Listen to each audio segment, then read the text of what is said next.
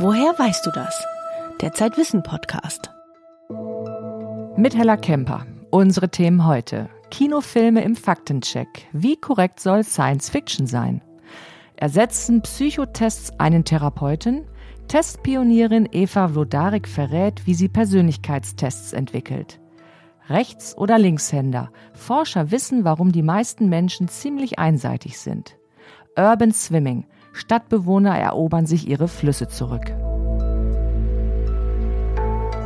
Science-Fiction-Filme nehmen uns mit in fantastische Welten im Irgendwo und Irgendwann.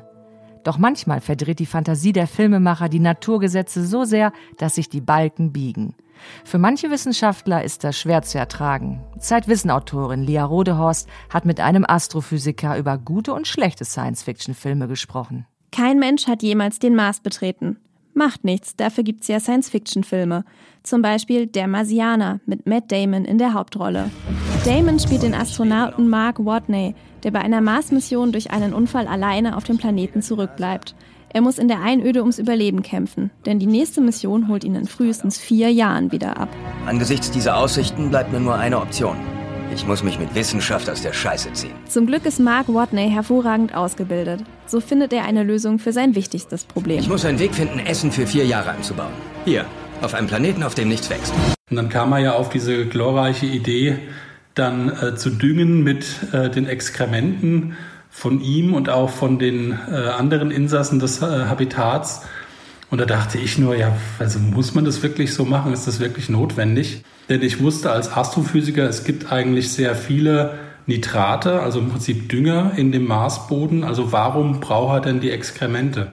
Andreas Müller wollte schon als Kind Astronom werden und war begeistert von den Filmen, die ihn ins Weltall entführten.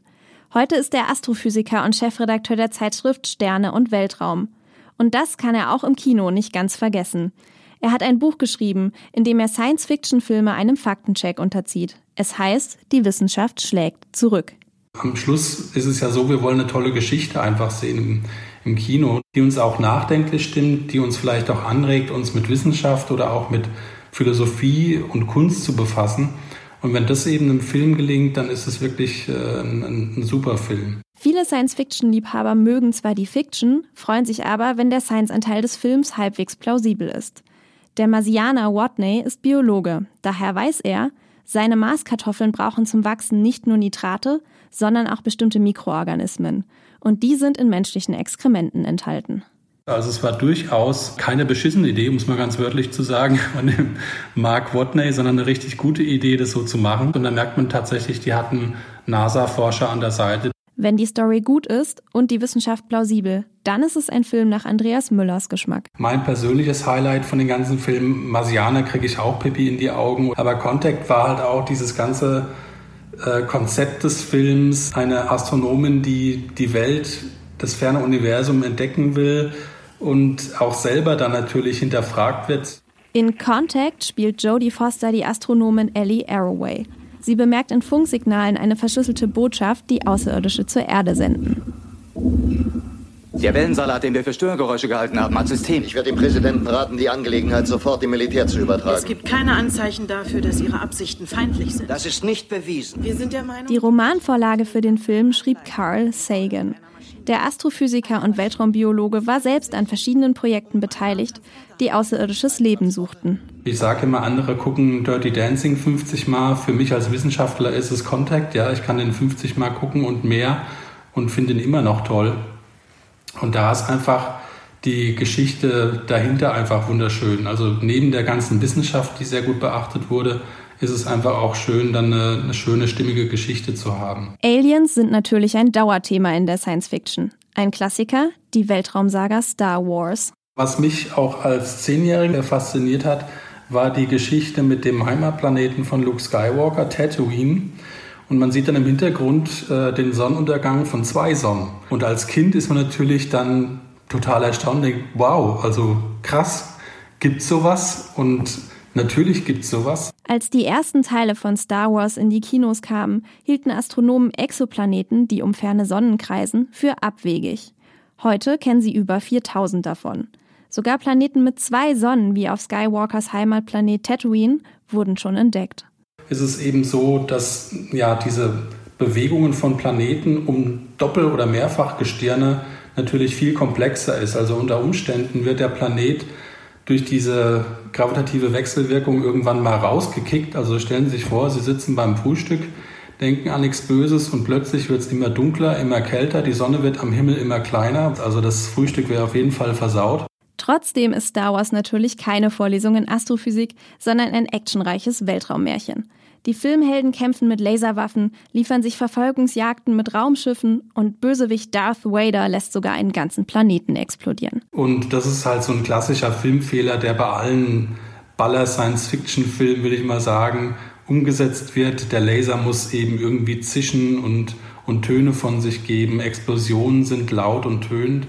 Doch im Weltall herrscht annähernd ein Vakuum, in dem sich Schallwellen nicht ausbreiten können. Wunderschön, nicht wahr? Der Film Gravity mit George Clooney und Sandra Bullock ist da realistischer. Der Sonnenaufgang. Fantastisch. Dann wird ihr Space Shuttle von kaputten Satelliten zertrümmert. Das ist komplett still, läuft in kompletter Stille ab und ich persönlich äh, habe da das dann viel schauerlicher empfunden, weil einfach das so eine Vehemenz und, und Gewalt hat, dieses Ereignis, und trotzdem hört man dabei gar nichts. Also das hat was ganz Besonderes, finde ich, im Gegensatz zu den typischen Explosionen, die man sonst so hört. Wenn Naturwissenschaftler wie Andreas Müller ins Kino gehen, ärgern sie sich also nicht immer.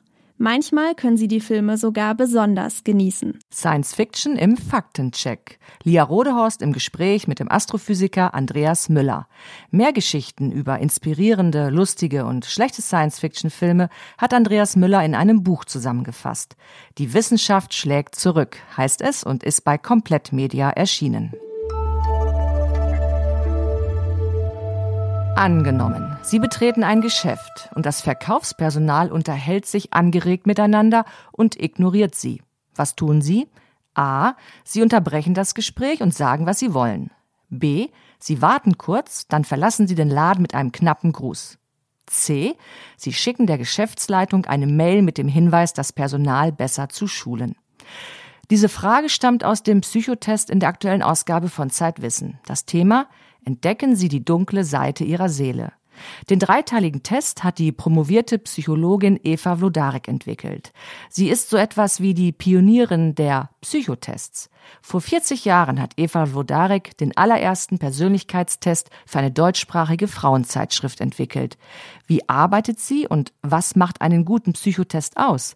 Zeitwissen hat Eva Vlodarek getroffen. Sie hat immer etwas zu tun. Eva Vlodarek schreibt Bücher, hält Vorträge und arbeitet als Coach und sie entwickelt Persönlichkeitstests. Seit 40 Jahren bekommt sie Aufträge von Fernsehredaktionen, Zeitschriften und Firmen. Ich bin ja Psychologin und habe viele Jahre Psychotherapie gemacht und auch Coaching mache ich immer noch. Und da liegt mir natürlich auch was dran, so Lebenshilfe zu geben.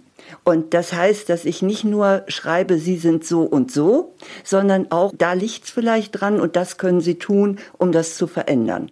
Ihren ersten Persönlichkeitstest entwickelte Eva Vlodarek vor 40 Jahren für die Brigitte. Nach eigenen Angaben war es der erste in Deutschland. Heute gibt es sie überall. Warum sind die Tests so beliebt? Ich erkläre mir das so, dass einfach wir Menschen immer etwas über uns wissen möchten. Und zwar nicht jetzt hier so dramatisch, ich gehe zum Psychologen oder ich mache die große Diagnostik, sondern ach ja, äh, das interessiert mich jetzt. Da könnte ich doch mal gucken, wo man mich da einordnet. Die Psychotests in den Medien sind keine diagnostischen Tests, wie man sie in Kliniken verwendet. Auf der anderen Seite sollen sie seriöser sein als beispielsweise Horoskope. Also unterhaltsam, aber trotzdem wissenschaftlich fundiert. Um einen guten Psychotest zu machen, der soll ja nicht nur fundiert sein, der muss auch interessant sein. Und das verlangt einfach zwei verschiedene Eigenschaften. Das eine ist dieses wirklich äh, wissenschaftlich denken zu können und das andere ist die Kreativität. Jeder hat ja so seine speziellen Talente. Bei mir ist das so, bei mir kommt das zusammen die, das Wissenschaftliche und ich habe großen Spaß an dem Kreativen. Deshalb ähm, sind bei mir auch zum Beispiel in den Tests so kleine Geschichten drin. Damit ein Test funktioniert, muss er vor allem eine Voraussetzung erfüllen dass man ihn nicht gleich durchschaut, dass man nicht gleich weiß, worauf zielt die Frage ab. Denn wenn Sie das äh, so durchschaubar machen, dann passiert das, glaube ich, was jeder von uns tun würde. Wir kreuzen und sei es nur unbewusst das an, was gut ankommt. Man nennt das ja auch soziale Erwünschtheit. Und das darf eigentlich nicht passieren. Eva Vlodareks Persönlichkeitstests verbinden Wissenschaft mit Humor. Aber bei aller Expertise, nicht alle Themen eignen sich dafür. Ich denke mal, dass es unseriös wäre, einen Psychotest zu psychischen Problemen zu machen oder auch zu medizinischen Themen. Äh, das würde ich auch nie machen. Also es muss immer noch so ein bisschen, äh, die sich auf die Persönlichkeit beziehen oder vielleicht auch auf bestimmte Charakterzüge oder auf Verhalten. Das ist okay. Also ich finde, ich habe als Testkonstrukteurin da auch eine Verantwortung und äh, so passe ich auch immer auf, kann jemand damit auch wirklich umgehen mit dem, was er da erfährt. Einmal hat Eva Vlodarek einen Leserbrief bekommen von einer Frau, die in die USA ausgewandert war.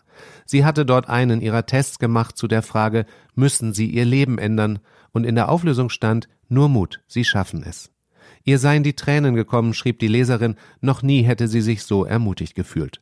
Daraufhin erfüllte sie sich einen Traum und eröffnete in den USA ein kleines deutsches Restaurant. Und also ich kriegte diesen Brief und ich muss sagen, wenn sie gesagt hat, sie hat geweint, ich hatte echt auch Tränen in den Augen, habe ich gedacht, ist das nicht toll? Da mache ich einen Test und, und gebe eben auch mein Herz damit rein und dann springt das über einen großen Teich und löst was aus. Also das war wirklich für mich eine ganz schöne Rückmeldung. Warum ein Psychotest mehr ist, als ein paar Kreuzchen zu machen. Ein Beitrag von Yvonne Ilfrich. Wenn Sie nun auch etwas mehr über sich herausfinden möchten, dann probieren Sie Eva Wodareks Test im Zeitwissen-Magazin aus, das am 20. August erscheint. Dort erfahren Sie, welche dunklen Seiten Ihre Seele hat. Oder auch nicht. Vielleicht sind Sie ja sogar Typ E. Wir alle haben eine Schokoladenseite, eine starke Hand, bei den meisten Menschen ist es die rechte Hand. Doch wovon hängt es ab, ob wir Rechts- oder Linkshänder werden? Darüber rätseln Händigkeitsforscher. Und sie haben auch eine Theorie. Tobias Bug berichtet. Eigentlich hat unsere Händigkeit gar nichts mit unseren Händen zu tun, sondern mit dem Gehirn, sagt Sebastian Ocklenburg, Biopsychologe an der Universität Bochum. Es ist nämlich so, dass die linke Körperhälfte von der rechten Hirnhälfte gesteuert wird die rechte Körperhälfte von der linken Hirnhälfte. bei der Händigkeit ist da spezifisch der sogenannte motorische Kortex wichtig, also ein Hirnareal, das unsere Bewegung steuert. Und es ist so, dass bei Linkshändern eben der rechte motorische Kortex besonders darauf spezialisiert ist, feinmotorische Aufgaben wie das Schreiben durchzuführen. Bei Rechtshändern ist das andersrum. Doch warum hat sich unser Gehirn so entwickelt? Es wäre doch praktischer, wenn wir mit beiden Händen schreiben könnten. Die Gründe dafür liegen in der Evolution. Unser Gehirn verbraucht viel Energie im Vergleich zu den anderen Organen, nämlich knapp 20 Prozent der Kalorien, die der Körper zu sich nimmt. Da war es eben besonders wichtig, unser Gehirn energieeffizient zu gestalten. Und dadurch, dass wir eben nur eine Hirnhälfte haben, die darauf spezialisiert ist, solche feinmotorischen Prozesse zu steuern, was eben dazu führt, dass wir eine Händigkeit haben, konnte unser Gehirn eben mit weniger Energie auskommen, als wenn beide Gehirnhälften das gleich gut könnten. Rechts- oder Linkshändigkeit ist also so eine Art Energiesparmaßnahme der Natur. Auch Tiere haben eine bevorzugte Seite, sagt Ocklenburg. Und da haben wir auch äh, zeigen können, dass in über 70 Prozent der beobachteten Spezies es tatsächlich eine Händigkeit oder auch Fotigkeit oder Flossigkeit, wie immer man das nennen möchte, bei der spezifischen Tierart gibt.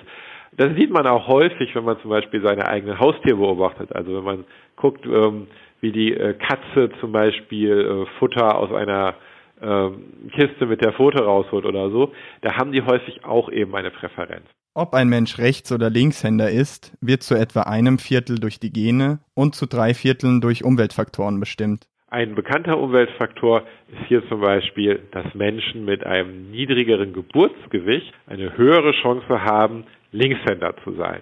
Und ähm, das liegt wahrscheinlich daran, dass die beiden Hälften unseres Gehirns unterschiedlich schnell reifen. Die rechte Hemisphäre im Gehirn eines Embryos ist in der Regel früher fertig entwickelt. Und da sie die linke Hand steuert, werden Menschen, die früher geboren werden und bei Geburt leichter sind, eher Linkshänder. Auch das Geschlecht spielt eine kleine Rolle und das Heimatland, denn in einigen Ländern werden Linkshänder immer noch diskriminiert. Hierzulande sind gut 10 Prozent der Menschen Linkshänder. Die Frage, warum es eben so viele mehr Rechtshänder als Linkshänder gibt, beschäftigt die Forschung schon seit langer Zeit. Da gibt es verschiedene Theorien.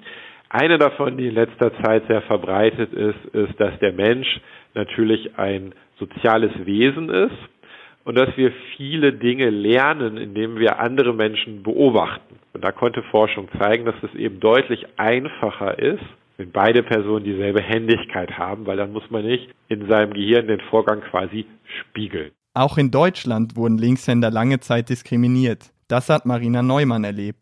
Ja, ich bin als Linkshänderin geboren worden, bin aber in der ersten Schulklasse ja, mit Gewalt, mit, mit Zwang auf die rechte Schreibhand umerzogen worden. Ich durfte bis dahin immer mit links malen und wollte deshalb auch mit links schreiben. Und ähm, das Schreiben mit rechts ist mir wahnsinnig schwer gefallen. Das heißt, die Schule war für mich durch das erzwungene Schreiben mit rechts sehr anstrengend.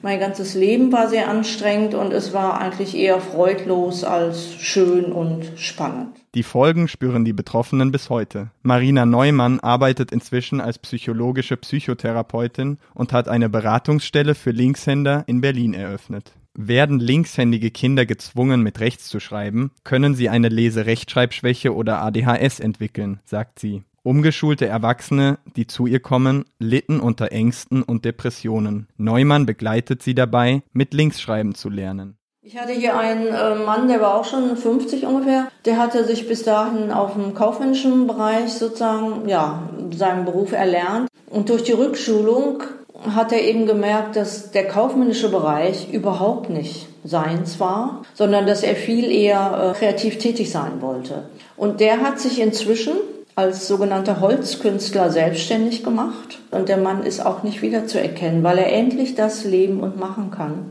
was von innen kommt. Man könnte das Thema noch viel grundsätzlicher angehen. Es ist Unsinn, die Menschheit in hundertprozentige Rechts- und Linkshänder zu unterteilen, sagt Elke Kraus, Professorin für Ergotherapie an der Alice Salomon Hochschule in Berlin. Schließlich erledigen wir viele Dinge auch mit der schwächeren Hand. Man überlegt sich meistens, wenn man sagt Händigkeit, dann denkt man an Links- und Rechtshändigkeit. Aber es gibt noch einen weiteren Faktor. Es gibt auch den Ausprägungsgrad, also wie stark man linkshändig veranlagt ist oder rechtshändig oder auch wie leicht. Es gibt Linkshänder, die machen ganz viel mit der rechten Hand und es gibt auch Rechtshänder, die machen einiges mit der linken Hand. Und dann gibt es ja noch die Tätigkeiten, für die man beide Hände braucht. Spätestens da hört die Diskriminierung auf. Zeitwissen-Autor Tobias Bug hat sich links und rechts umgeschaut, um den Ursachen für unsere Händigkeit auf den Grund zu gehen. Die beiden Expertinnen, mit denen er gesprochen hat, haben Bücher geschrieben. Marina Neumann erklärt in ihrem Buch natürlich mit links, wie man die eigene Linkshändigkeit erkennt und sich erfolgreich auf die linke Hand rückschulen kann. In dem Buch Zwischen Links- und Rechtshändigkeit gibt Elke Kraus praktische Ratschläge für Therapeuten, die mit Patienten mit wechselndem Handgebrauch arbeiten.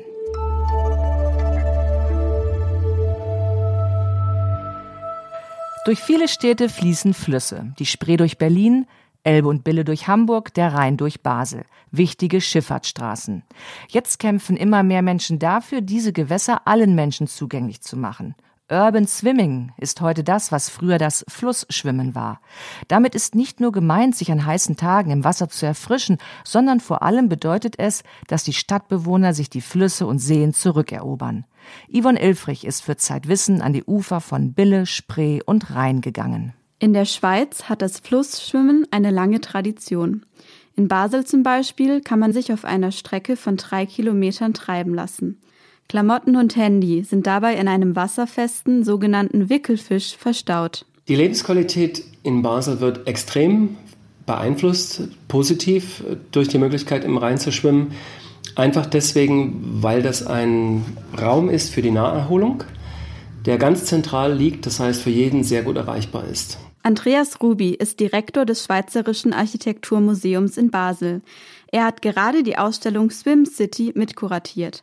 Sie zeigt die Flussbadekultur und ihre Geschichte in Basel, Bern, Zürich und Genf. Die Popularität des urbanen Flussschwimmens ist für meine Begriffe untrennbar verknüpft mit dem Erstarken der Recht auf Stadtbewegung in den 90er und 2000er Jahren, als ähm, zentrale Stadtbereiche immer stärker in das Verwertungsinteresse von Immobilienprojekten geraten sind Und dort wurden Flüsse auf einmal sehr interessant, weil Flüsse eine Form des öffentlichen Raums in Städten sind, die man nicht bebauen kann. Das Schwimmen im Rhein war nicht immer selbstverständlich. Durch einen Chemieunfall der Firma Sanders im Jahr 1986 wurde der Fluss stark verschmutzt. Und viele Fabriken und Kommunen leiteten dreckige Abwässer in den Rhein. Erst mit neuen Kläranlagen und strengeren Gesetzen verbesserte sich die Wasserqualität. Basel sanierte die Uferpromenade und installierte sogar öffentliche Duschen. Es ist ein Raum, der ist kostenlos zugänglich, wie ein richtiger öffentlicher Raum das eben sein sollte, an dem man ähm, grillen kann, an dem man Musik hören kann, an dem man was trinken kann, an dem man sich einfach stundenlang aufhalten kann, ohne konsumieren zu müssen. Diese konsumfreien öffentlichen Räume werden heute immer rarer. Umso stärker ist das Interesse nach solchen zweckfreien Räumen, die nicht irgendwo eine Stunde außerhalb der Stadt sind, sondern wirklich mitten in der Stadt. In der Schweiz ist das Flussbaden vielerorts schon möglich. In vielen deutschen Städten ist man noch nicht so weit. So fließt beispielsweise die Bille mitten durch mehrere Hamburger Bezirke. Aber nur wenige verbringen dort ihre Freizeit. Im Mai campten 25 Studierende bei einem uns verbundenen äh, Ruderverein, der RV Bille, und haben geschaut, was es an informellen und offiziellen äh, Zugängen überhaupt zur Bille gibt. Haben herausgefunden, dass es extrem wenig offizielle bis keine gibt. Sagt Dorothee Halbrock vom Hallo-Verein. Dieser engagiert sich gemeinsam mit Studierenden der Hafen City Universität für mehr begehbare Ufer an der Bille. Jeder könne etwas dafür tun, dass sich Flüsse zu einem öffentlich zugänglichen Raum entwickeln. Also man kann auf jeden Fall auch aus zivilgesellschaftlichen Initiativen heraus einfach Zugänge schaffen, wie dann eben ein, ein temporärer Anleger. Aber man kann es natürlich auch viel leichter machen und einfach sich das Recht nehmen, nämlich zum Beispiel mit Gefährten aufs Wasser gehen oder baden gehen. Wasser als sozialer Raum ist das Motto des Projekts. Es ist ein Thema, das viele Städte bewegt. Wir haben in Hannover auch mal so einen Flussbadetag organisiert, wo wir erst versucht hatten, eine Genehmigung zu bekommen. Erzählt Antje Stogmann, Professorin für Landschaftsarchitektur an der Hafen City Universität. Dann hat sich aber herausgestellt, dass sich keine Behörde für diesen Uferstreifen zuständig fühlte. Dann haben wir das als rechtsfreien Raum interpretiert, haben dort einen Strand aufgeschüttet. Die Leute sind alle gekommen und dadurch wollten sie dann natürlich, weil dann plötzlich auch dieses Potenzial deutlich wird. In Berlin wird schon seit 1998 am Projekt Flussbad Berlin gearbeitet. Die Initiatoren Jan und Tim Edler wollen erreichen, dass im Spreekanal in Berlin Mitte auf einer Strecke von 840 Metern geschwommen werden darf. Noch ist das Wasser dafür aber zu dreckig, erklärt Jan Edler. Also unsere Stadt versaut die Spree. Das Wasser kommt eigentlich in guter Qualität in der Stadt an und wir als Stadtgesellschaft schaffen es halt nicht, den Fluss sauber zu halten. Das ist ein erster Schritt. In der Bevölkerung und in der Politik begeistern sich viele für das Flussbad. Im April gaben Bund und Land bekannt, mehr als 6 Millionen Euro für den Bau einer Freitreppe zur Verfügung zu stellen, die in den Spreekanal führt. Es wird die wohl teuerste Badeleiter Deutschlands werden.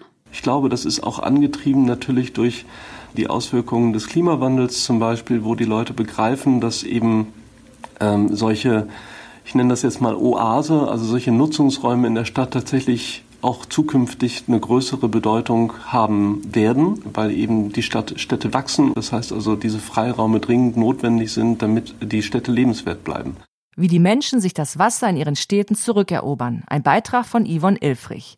Die Ausstellung Swim City ist bis zum 29. September im Schweizerischen Architekturmuseum zu sehen. Über ein anderes erstaunliches Comeback in der Stadt berichten wir in der September-Ausgabe von Zeitwissen. Bauen mit Holz. Sogar Hochhäuser entstehen aus diesem Rohstoff.